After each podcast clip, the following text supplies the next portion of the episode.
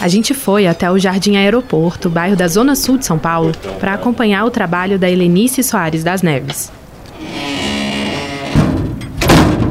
Pronto, então, a princípio, ó, tem essa e tem essa daqui, que eu tô com três aqui, que são fáceis acessos. Só que essa tapés é para lá e tem uma que é mais para cá. E essa daqui é uma criancinha de, do primeiro ano, que esse daqui não tem contato nenhum. Ela não veio fazer matrícula, ela por telefone, a gente não, eles não conseguiram contato. Então, esse daqui eu preciso localizar. A Helenice trabalha para a Prefeitura de São Paulo como agente de busca ativa desde setembro do ano passado. Ela vai até os endereços das crianças que não estão indo à escola para entender por que isso está acontecendo. Dona Thaís? Oi, tudo bem? Sou a Helenice, agente de busca ativa do Calógeras, tudo bem? Posso conversar um pouquinho com a senhora? Naquele dia, a gente foi a pé, junto com a Helenice, visitar algumas famílias. Não, não, não, não é áudio. Ah, tá. não, é só o áudio. Eu sou a Helenice do Chiquinha Rodrigues, Tá. do Chiquinha, desculpa, Do do Calógeras. Eles pediram para entrar em contato com a senhora para saber o motivo das faltas que a Melissa está, estava tendo, Tá. porque ela ficou bastante falta, então ela está como um quadro de faltosa na escola. Tá. Aí eu queria saber o motivo pelo É, então, eu tô com essa dificuldade com ela de ir pra escola por causa da troca de professor. Essa é a Thaís, mãe da Melissa. Do ano passado, ela era muito apegada com a professora e esse ano ela fala que a professora é chata, mas eu falei pra ela que mudou tudo, entendeu? Agora ela tá na quinta série, é diferente, as coisas e tal. Mas aí eu tô com essa dificuldade. E por, por ela mudar, né? Que ela tava de tarde, agora é de manhã. De manhã. Então tá mais difícil de fazer ela acordar. É. Mas eu já conversei com ela e a partir de segunda-feira ela não falta mais. A Helenice é uma das 70 mães de alunos da Rede Municipal de São Paulo que foram contratadas para fazer busca ativa pela Prefeitura. O programa foi criado no ano passado e, segundo o município, entre setembro e dezembro, localizou mais de 3.500 crianças que estavam em risco de evasão. A partir de segunda-feira. É, porque é por isso que a gente veio atrás, que ela não costuma faltar. Então, Sim, como ela costumou sim. A ficar É, um então, quadro maior de falta, eles ficaram preocupados. É, eu acho que é mais, mais também é esse é o horário para ela acordar. Nossa, é uma dificuldade muito grande. Já tá dormindo E ela de tarde, dorme dorme cedo, dorme cedo. Ela tá dormindo primeiro que todo mundo. Por 9 horas, 9 e meia no máximo, ela já tá dormindo. E aí chega na hora de acordar é choro, é. Mas. É a rotina que ainda não pegou, É, né? Vai isso. Mas aí a partir de segunda-feira também eu começo a trabalhar fora. Aí eu falei pra ela, agora não tem mais chororô. Tem que ir Ah. pra escola, não pode faltar, você vai acabar repetindo de ano. Já conversei com ela. E o pai dela é bem rígido com essas coisas. Ah, Então, entendi. se ela começar a faltar, aí o bicho vai pegar. Ah, então tá bom, dona Thaís. Tá bom, Obrigada, tá? imagina. Qualquer coisa é só entrar em contato Tá com a bom. escola, tá? Tá bom. A gente tá à disposição. Tá bom, obrigada. Bom, obrigada a você, tenha um Tchau, bom tchau. dia. Obrigada pra vocês também. Pesquisas mostram que a quantidade de crianças e adolescentes de 6 a 17 anos fora da escola passou de 2,7% em 2019 para 13,9% em 2020. A luz de alerta acendeu, mas de um jeito diferente. O grupo que mais sai da escola há muito tempo é o de adolescentes de 15 a 17 anos, o conhecido gargalo do ensino médio. Mas a pandemia afastou também as crianças pequenas, de 6 a 9 anos, justamente o grupo onde a gente ia bem. No episódio de hoje do Folha na Sala, a gente vai falar do desafio que professores e gestores devem enfrentar em 2022 para estancar a evasão escolar e manter jovens e crianças na escola. Qual o tamanho do buraco? Depois de dois anos, como convencer estudantes e famílias da importância da educação? E quais são as iniciativas bem-sucedidas país afora? Eu sou Juliana Deodoro. E eu, Ricardo Ampudia.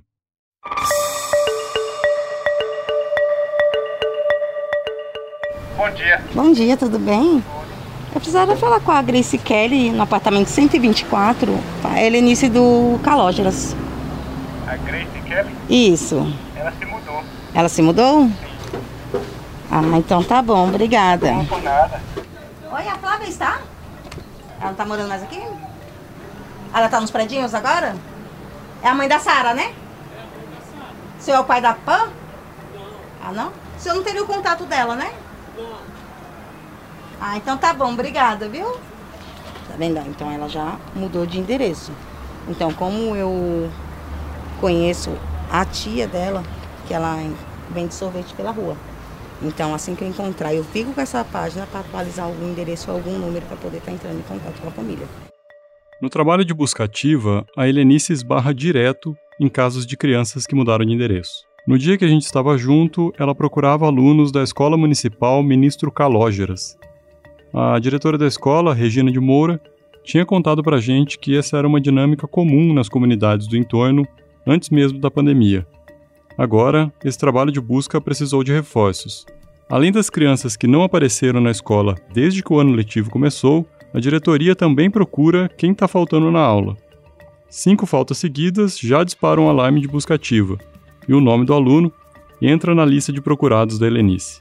Medir a evasão pós-pandemia tem sido um desafio para pesquisadores e gestores, porque muitas variáveis precisam ser levadas em conta. Nos últimos dois anos, por causa da pandemia, a maioria das redes do país optou pela rematrícula automática. Isso deixou um cenário incerto sobre os dados de evasão, que antes podiam ser medidos comparando o fluxo de alunos ano a ano. Se a criança mudou de cidade ou foi para a rede particular, por exemplo, a vaga dela pode ter continuado ativa. Com isso, a escola não aceita outras crianças que estão à espera e a fila não anda. Para ter uma ideia melhor do abandono escolar, é preciso usar outras métricas, como participação dos alunos nas atividades ao longo do ano e questionários da PNAD. Um estudo do Unicef, o Fundo das Nações Unidas para a Infância e Educação, feito em parceria com o SEMPEC em novembro de 2020, mostrou que naquele momento mais de 5 milhões de crianças e adolescentes de 6 a 17 anos estavam fora da escola ou sem atividades escolares, isso representa 13,9% dos estudantes brasileiros. O relatório chamou atenção para mais uma coisa. Desses alunos, 41% tinham de 6 a 10 anos. Segundo o diretor de pesquisas do SEMPEC, Romualdo Portela, o número preocupa. Na educação, no Fundo 1 para o Fundo 2, digamos, a nossa trajetória era uma trajetória de melhoria ou seja, de redução dessa evasão, ainda que, digamos, você possa dizer que ela fosse lenta. E o problema da evasão no ensino médio é um problema mais estrutural, mais antigo. Agora, o que surpreendeu foi que começou a crescer e, portanto, reverteu tendência a evasão no, do Fundo 1 para o Fundo 2. Que era onde a gente estava tendo sucesso, né? Que a gente falava, está tudo muito ruim, mas aqui nós estamos indo bem. O número da Unicef surpreende porque a evasão no ensino médio, ou chamado gargalo do ensino médio, é um problema histórico da educação brasileira, há décadas sem solução. Mas no Fundamental 1 e 2, o ensino era praticamente universalizado no país. Ou seja, a gente foi atingido exatamente onde íamos bem. A pesquisa usou dados da PNAD Covid, que tinha duas perguntas se a criança ou adolescente estava frequentando a escola e, em caso positivo, se ela teve contato com atividades escolares na semana anterior. E o número dos que não tinha era muito alto. Então, esse cara, ele aparece como matriculado, mas só que ele não estando de férias, ele não teve contato com a escola na semana anterior, esse vínculo com a escola está se farelando. Aí você fala, bom, isso é uma bomba relógio? Porque esse cara é um evadido, quer dizer, é uma probabilidade alta dele ser evadido, né? O estudo do SEMPEC mostrava essa tendência ainda em 2020. E em 2021, infelizmente, ela se consolidou. É onde a educação apresentava maior é, é, melhor ao longo do tempo era nessa faixa etária. Então, o vento que soprava a favor de alguma forma está soprando contra na pandemia. Aqui o professor Marcelo Neri, pesquisador de políticas educacionais da Fundação Getúlio Vargas. O Marcelo coordenou uma pesquisa que analisou dados da PNAD, feita pela IBGE, de 2019 até o terceiro trimestre de 2021, último dado disponível. Entre 2019 e 2020, a taxa de evasão escolar para crianças de 5 a 9 anos aumentou de 1,41% para 5,51%, um índice semelhante ao de 2006, ou seja, retrocedemos 14 anos em apenas um ano. Já no terceiro trimestre de 2021, a taxa de evasão foi de 4,25%, melhor do que durante o pico de abandono, mas quase 130% mais alta do que o mesmo período de 2019. O Marcelo diz que a pandemia vai deixar marcas na formação das crianças, que não foram priorizadas e atendidas da forma como deveriam durante esse período, o que nos levou a um retrocesso histórico na educação. Em 1980, um adulto no Brasil tinha em média 3 anos de estudo. Em média, em 1980. E é o mesmo nível que tinha em 65. Então estava estagnada. Depois aumentou, hoje em dia, 10 anos de estudo, a desigualdade de educação caiu, e principalmente puxada pelas crianças mais novas. Ela era. Só que isso foi o que mudou na pandemia. É, onde a gente tinha os grandes progressos e onde a gente teve os grandes retrocessos. Segundo ele, uma das justificativas para evasão foi a precariedade do ensino remoto, em especial entre as populações vulneráveis, que gerou uma quebra do vínculo com a escola e desmotivação com o aprendizado. O que a gente mostra é que o principal público que foi afetado pela evasão escolar são pessoas mais pobres, pessoas em áreas mais remotas, que têm mais dificuldade de infraestrutura, e, e, crianças mais jovens, mais novas. Por exemplo, crianças de 5 anos foram mais afetadas do que crianças de 10, 11 anos.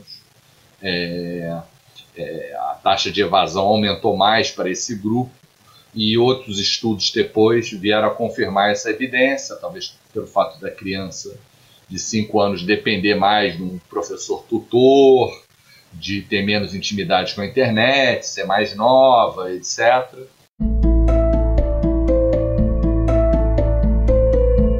Depois de bater em algumas portas e não encontrar ninguém, a gente foi para a última visita programada pela Helenice. Além de mais distante, essa era também a mais complicada. O aluno que ela buscava tem oito anos, está matriculado na Escola Municipal Ministro Calógeras desde 2021, mas nunca foi presencialmente à escola. No ano passado, o argumento da família para a ausência da criança era a pandemia. Nesse ano, eles disseram que não tinham conseguido comprar material. A escola conseguiu caderno, lápis e outros itens para ele, mas quando a coordenadora ligou para dar a notícia, ninguém atendeu. Ao chegar na casa da família, a Helenice foi recebida pela mãe do menino. Eu sou. É que eu vim porque o David não está comparecendo Sim. à escola, aí faço parte do NAPA, que até já verificou que o, tem o um material disponível para ele. Sim, eu fui E está na escola. Eu fui atrás desse material, só que estava em falta. No Calunga não era todos, né?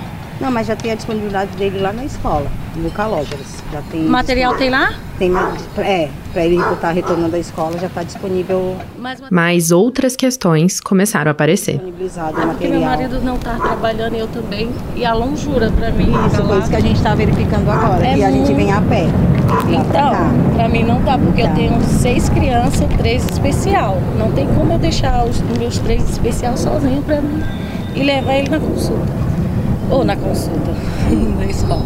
Aí, perua não dá para me pagar também, já fui lá também atrás, né? A perua tá saindo em torno de 160. Minha mãe foi pesquisar, parece até 200 reais. E minha mãe é de idade, não tem como eu deixar minha mãe, né? A família mora a 1 km e 900 metros da escola, mas o transporte escolar é disponibilizado para os alunos que moram a mais de 2 quilômetros. A caminhada da casa até a escola dura uns 25 minutos. O pai está desempregado há mais de um ano e faz vários bicos para manter a família. A mãe cuida das seis crianças, três delas com esclerose tuberosa, uma doença que provoca convulsões diárias. A avó vende geladinho, também conhecido como sacolé, chup-chup e gelinho, pela rua. Por tudo isso, é difícil levar o David para a escola. Aí eu vou ver se eu consigo uma perua para ele fazer tudo para pagar, né? Já que eu pago aluguel, 700 reais de aluguel. Não, não, segunda-feira vou tentar. Ou eu e ou minha mãe levar, porque, né? Tá. Senão eu consigo que lá vem, pega meu filho, Deus me livre. Aí eu me doido de vez, não. A visita durou cerca de 30 minutos. E na conversa, além de pontuar a importância de levar o menino para a escola, a Helenice tentou entender todos os fatores que contribuem para esse afastamento, para tentar dar algum tipo de encaminhamento. Assim que a gente saiu de lá, eu perguntei qual impressão ela teve. A gente vê que é um problema muito além de só a criança não ir para a escola, né? Porque na minha concepção, assim como mãe, já tenho dificuldade com três especiais que são mais velhos. Eu tenho seis, os dois desempregados, a avó vende geladinho, o menino já não quer ficar aqui, prefere ficar na casa da avó. Então é um ambiente meio que muito difícil para a criança em si. Você dá para ver pela cara da mãe que está estafada, está exausta mesmo, dá para ver com ela. Se você ver, não é tão de muita idade, né, por estar numa situação dessa forma. Não consegue trabalhar devido a ter esses problemas. Estudo do Unicef com o SEMPEC mostra que 70% dos meninos e meninas que estavam fora da escola em 2019 viviam em famílias com renda per capita de até meio salário mínimo. Ou seja, a vulnerabilidade econômica é um fator determinante para a exclusão escolar. A Júlia Ribeiro, oficial de educação do Unicef no Brasil, diz que, por isso. A gente precisa olhar para a exclusão escolar, para o enfrentamento das causas da exclusão escolar de uma forma intersetorial. A educação precisa estar articulada com outras áreas, como a assistência social e a saúde, para oferecer uma rede de proteção a essas crianças. Até porque os motivos que afastam os alunos das escolas são vários. Tem a falta de vagas, a falta de transporte, mas também fatores como, por exemplo, trabalho infantil é, é, algo que aparece de forma muito significativa, é, questões relacionadas a violências na escola, no entorno da escola, é, questões relacionadas a racismo, bullying, gravidez na adolescência. Então, doenças que impedem a, a frequência à escola. Então, a gente está falando de questões que precisam ter um conjunto de áreas, de políticas e de programas trabalhando de forma conjunta e muitas vezes em articulação com a família para garantir o acesso e a permanência desses meninos e meninas na escola. E para além dessas razões, há também outro motivo para a exclusão escolar, que é cultural. Uma outra questão, e que a gente fala muito sobre a necessidade do enfrentamento da cultura da exclusão escolar, porque a nossa sociedade ela acaba aceitando como natural que, é o, que um grupo populacional ele esteja fora da escola. E aí a gente é, é, precisa compreender que não é natural de que meninos e meninas estejam fora da escola, todos eles precisam ter acesso à educação. E se quisermos avançar no que se refere a uma diminuição de desigualdades no nosso país, é fundamental que esses grupos populacionais que vivem uma situação de maior vulnerabilidade, eles tenham esse, esse direito efetivamente garantido.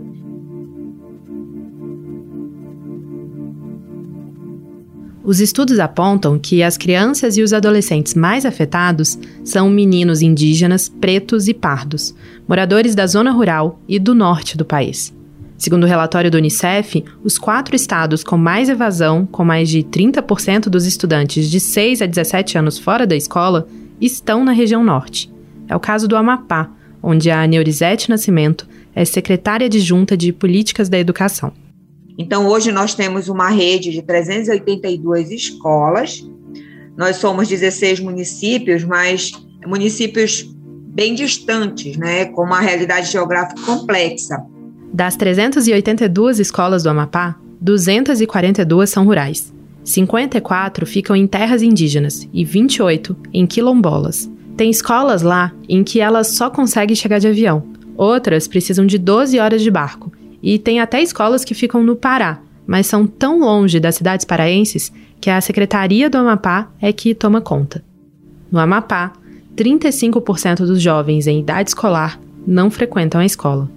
Em 2021, nós conseguimos fazer a diagnóstica no início do ano, que já foi desesperadora, e fizemos também a avaliação do sistema estadual de língua portuguesa e matemática e aplicamos a avaliação de fluência para os alunos do segundo ano. Em 2019, nós tínhamos, é, tivemos um resultado, olha, olha isso, de cada 100 crianças do segundo ano do ensino fundamental, independente dela estar na rede estadual ou na rede municipal. Rede estadual tem um percentual um pouquinho melhor, mas eu nem considero isso. De cada 100 crianças, só 5 têm fluência leitora. Então, é, isso é desesperador.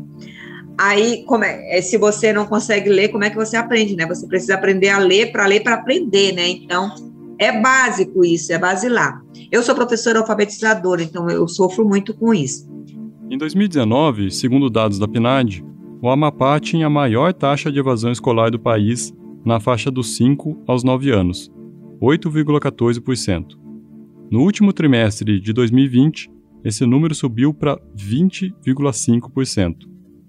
No terceiro trimestre de 2021, o último a ser analisado pelo professor Marcelo Neri, da FGV, a evasão do Estado havia caído para 14%. A Neurizete acredita que, mais do que programas de buscativa, o que foi fundamental para amenizar esse quadro foi trabalhar para que a escola fizesse sentido para o aluno, o que significou, no caso do Amapá, contemplar a diversidade das salas de aula. A gente vem com um histórico de redução, isso para a gente é bacana, que desde 2019 a gente vem reduzindo é, esses, esses indicadores. A gente teve uma redução agora significativa na pandemia, e a gente acredita muito que foi a estratégia de manutenção de vínculo através do kit merenda em casa. Então, essas populações mais vulneráveis, é, tendo esse apoio na segurança alimentar, a gente conseguiu um pouquinho é, reduzir é, essa evasão da, da, da, da escola. O Estado tinha um problema grave com distorção idade série e resultados muito ruins na fluência em leitura. Foi criado, em 2019, um programa de reforço da alfabetização e correção do fluxo escolar, o que, segundo ela, é um importante passo para fazer com que a escola seja estimulante para o aluno e não uma frustração. A secretaria ainda investiu na formação continuada de professores e na criação de um sistema de avaliação próprio. Até então, eles contavam só com o IDEB e o SAEB para balizar seus resultados. Trabalhar essa escola é dentro muito da perspectiva daquilo que o estudante necessita, deseja e tem enquanto projeto de vida, é, eu acho que esse é o principal fator, porque quando a gente olha, por exemplo, a, as escolas de tempo integral hoje no ensino médio, quando a gente analisa as taxas de, de evasão, elas são praticamente zero. Então, isso prova que se você tornar a escola atrativa, o aluno ele permanece na escola. Se você tiver um sistema de busca ativa eficiente, um acompanhamento, um monitoramento, é, esse estudante ele permanece na escola. A busca ativa é uma das estratégias mais conhecidas aqui no país para lidar com a evasão escolar. O método é uma parceria do Unicef com a Undime, com Gemas e Conasens, os órgãos que reúnem gestores municipais da educação, assistência social e saúde. E a Júlia Ribeiro conta que essa ferramenta ganhou novos significados com a pandemia. A busca ativa escolar é uma estratégia que vem sendo é, desenvolvida desde é, meados de 2017 que ela foi ressignificada ou revisitada nesse momento de pandemia, olhando para além daqueles meninos e meninas que já estavam fora da escola, mas também olhando para aqueles estudantes que estavam em risco de abandono, estavam em risco de abandono porque estavam poderiam, estavam desvinculados do processo da escola pela dificuldade de acessar as atividades remotas e é, convidando e articulando aí todo o trabalho de uma rede de proteção que está presente no território para garantir um, esse direito humano à educação, que é fundamental, e, por meio dele, garantir outros tantos direitos desses meninos e meninas. Hoje, há iniciativas de buscativa em mais de 3.200 municípios do país, que, de acordo com o Unicef, já identificaram e rematricularam mais de 100 mil crianças desde o início do programa. Em São Paulo, a prefeitura contratou mães de alunos da rede para fazer esse trabalho.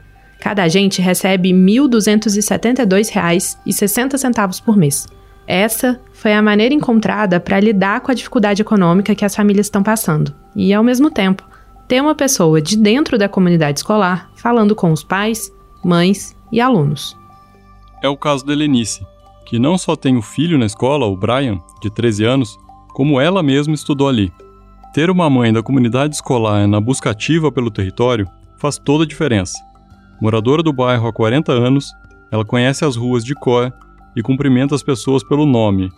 Sabe como encontrar cada família na base do boca a boca. E quando não consegue achar alguém perguntando pela vizinhança, o lado detetive da Helenice aflora. Mas assim, eu vou falar de uma experiência que eu tive este ano. Gente, eu saí contando foi para todo mundo. Para todo mundo, já liguei para o NAPA, já liguei para minha coordenadora, já liguei diretamente para a escola, para o coordenador, porque eu estou procurando essa menina desde o ano passado. E na minha busca ativa, era a única criança que eu não tinha tido notícia nenhuma. A Helenice estava preocupada com a criança. Meses de busca sem resultados. O nome dela estava no sistema, mas ela não aparecia na escola e não tinha nenhum rastro da família. Então eu fiz uma busca, como eles falam, detetive, vai em redes sociais, vai ver amigos em comum, descubro que o irmão estudava numa escola, vou na escola do irmão que não é a minha localidade, porque ele já é do ensino médio.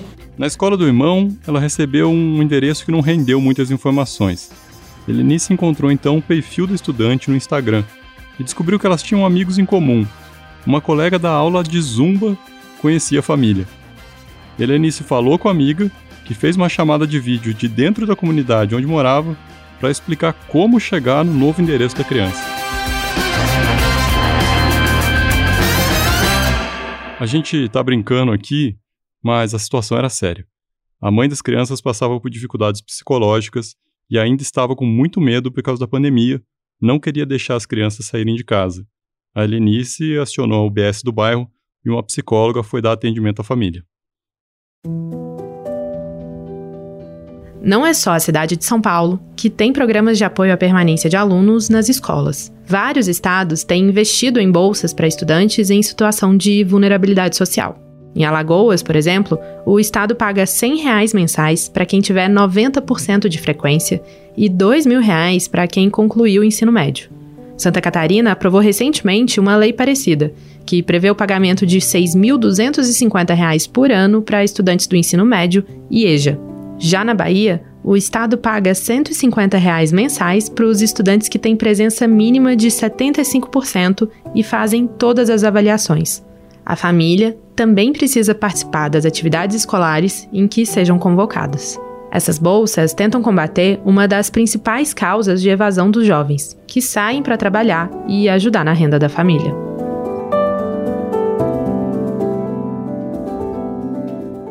Antes de fechar esse episódio, a gente procurou a Regina de Moura, que é diretora da Escola Municipal Ministro Calógeras, para saber se alguma das visitas que a gente fez junto com a Helenice tinha gerado retorno.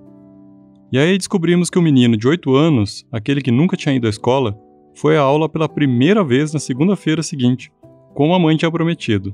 A diretora entregou à família cestas básicas que estavam na escola e a coordenadora pedagógica Juliana Fernandes cuidou de apresentar o espaço para ele. Sobre a falta de transporte, a prefeitura informou que o aluno foi incluído no programa de transporte escolar gratuito, o TAG. A Regina mandou um áudio no WhatsApp contando como foi o primeiro dia. Então, ele foi sim, foi muito legal. É um menino doce, é um menino muito inteligente. Foi ele, a mãe, a avó. E assim, ficaram muito felizes, acho que se sentiram acolhidos, foi muito bacana. A Juliana ficou com eles, mostrou a escola para ele, sabe? Fez todo o acolhimento. Foi muito bacana. A gente conversou. É, eu perguntei se ele estava com saudade da escola, de vir para a escola, de conhecer os amigos, a professora, né? Foi muito, assim, foi até emocionante, né? A gente, quando, quando se depara com essas situações, é, é aí que a gente vê o quanto é gratificante o nosso trabalho, né?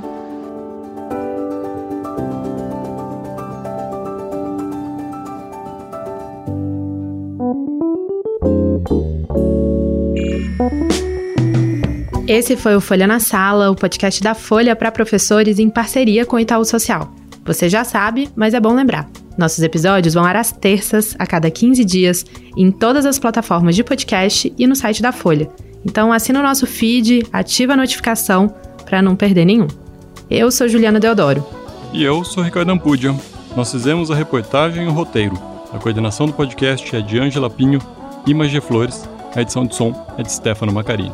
Até mais. Tchauzinho. Para tecer uma educação de qualidade é preciso entrelaçar bons fios. O Polo, ambiente de formação do Itaú Social, valoriza os saberes, o diálogo e a troca de experiências. Conheça mais sobre o Polo em polo.org.br. Itaú Social.